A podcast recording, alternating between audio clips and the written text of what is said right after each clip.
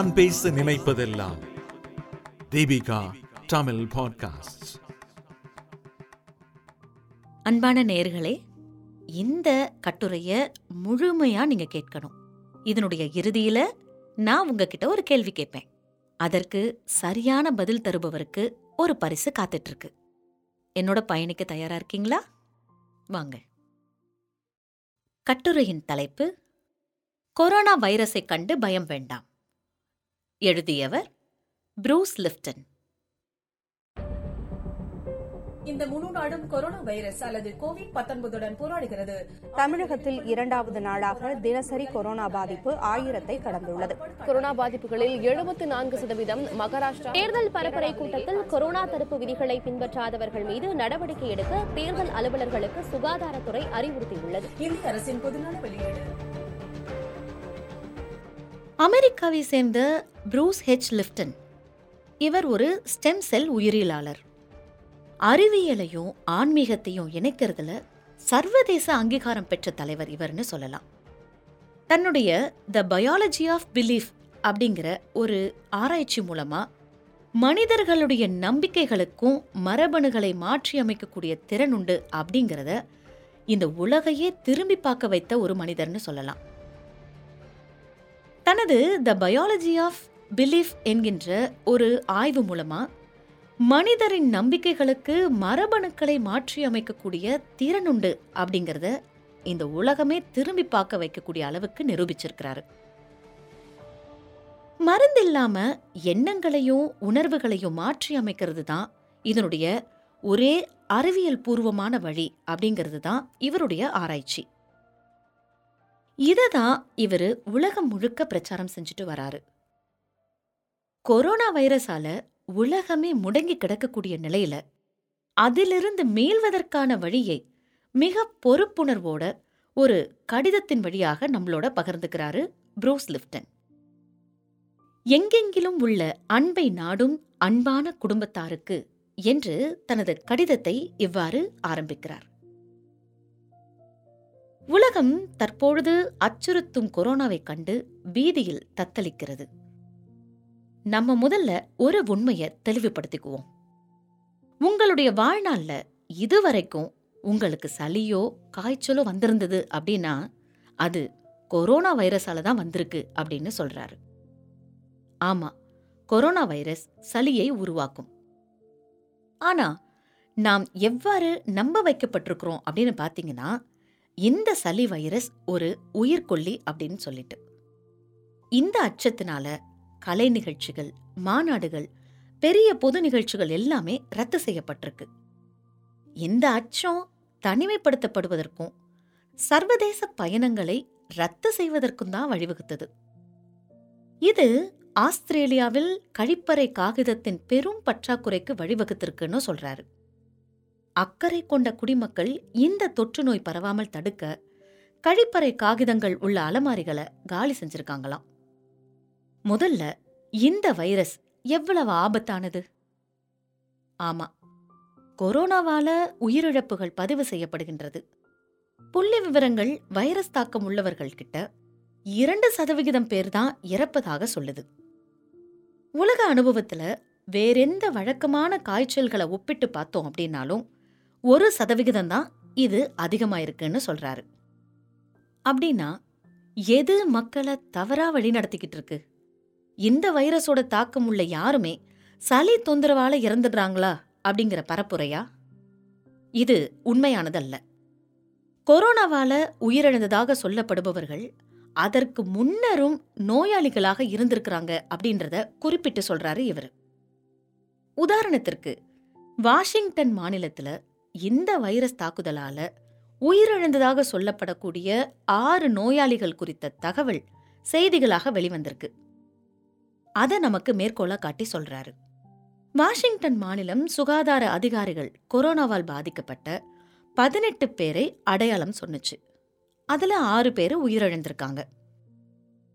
King மாகாணத்துல நான்கு நோயாளிகள் life care nursing ஃபெசிலிட்டியில சிகிச்சை பெற்றுட்டு வராங்க.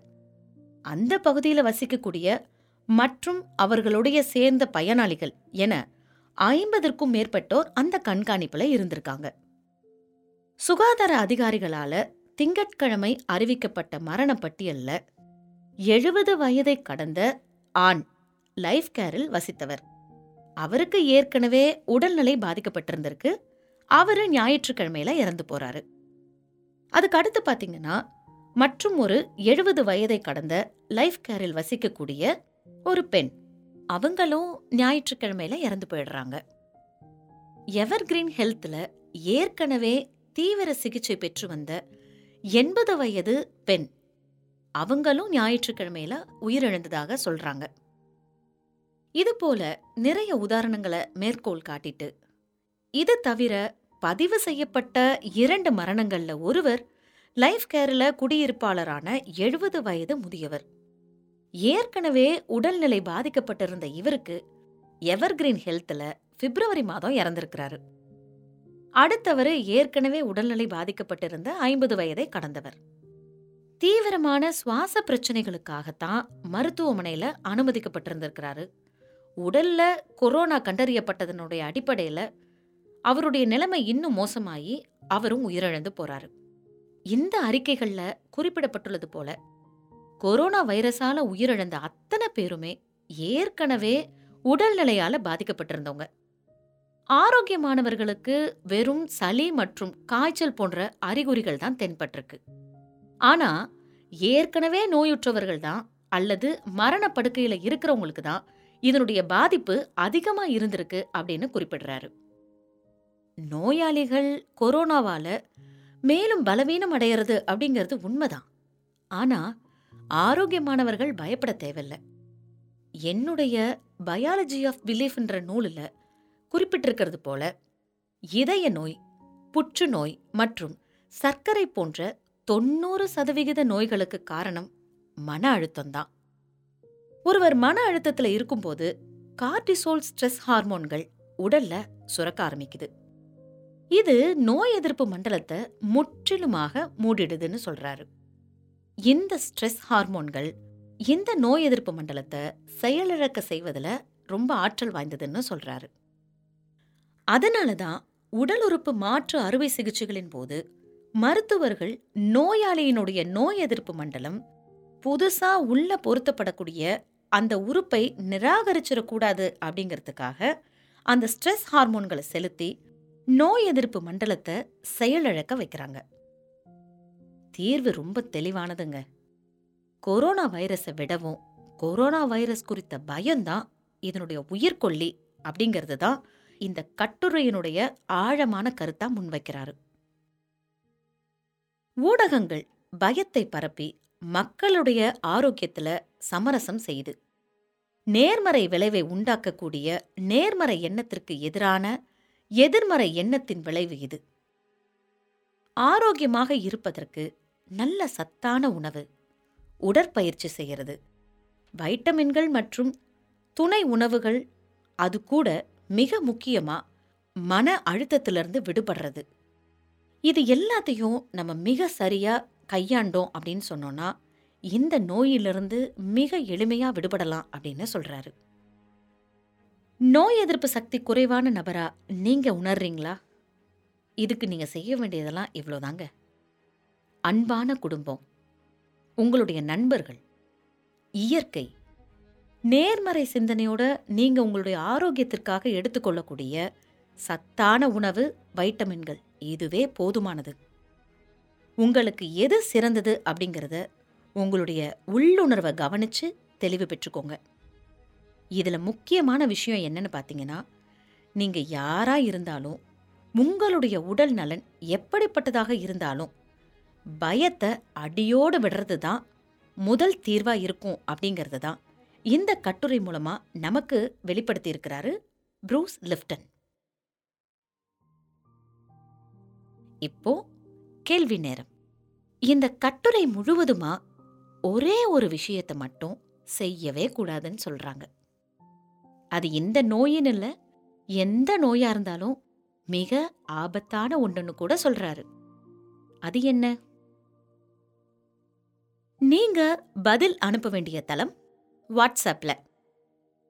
நம்பர் சொல்றேன். Nine five double zero one four three three four zero.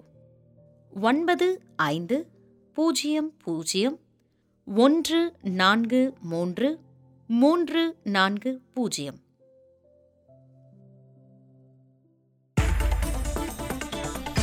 நீங்க கேட்ட இந்த அலையொலி அரம்பு மாத இதழில் வெளிவந்த கட்டுரையிலிருந்து எடுக்கப்பட்டது. இதை தொடர்ந்து நீங்க கேட்டு பயன்பெறணும்னு நீங்க நினைச்சீங்கன்னா இதுக்கு கீழே கொடுத்துருக்க லிங்கை பயன்படுத்திக்கோங்க. இந்த வலையொலியை தயாரித்து வழங்குவது தீபிகா ஊடக மையம். இணைந்து வழங்குவோர் அரும்பு மாத இதழ் மற்றும் டான்போஸ்கோ கல்லூரி சென்னை. குரல் வடிவம் அமளி. ஒலி வடிவமைப்பு வின்ஸ்டன்.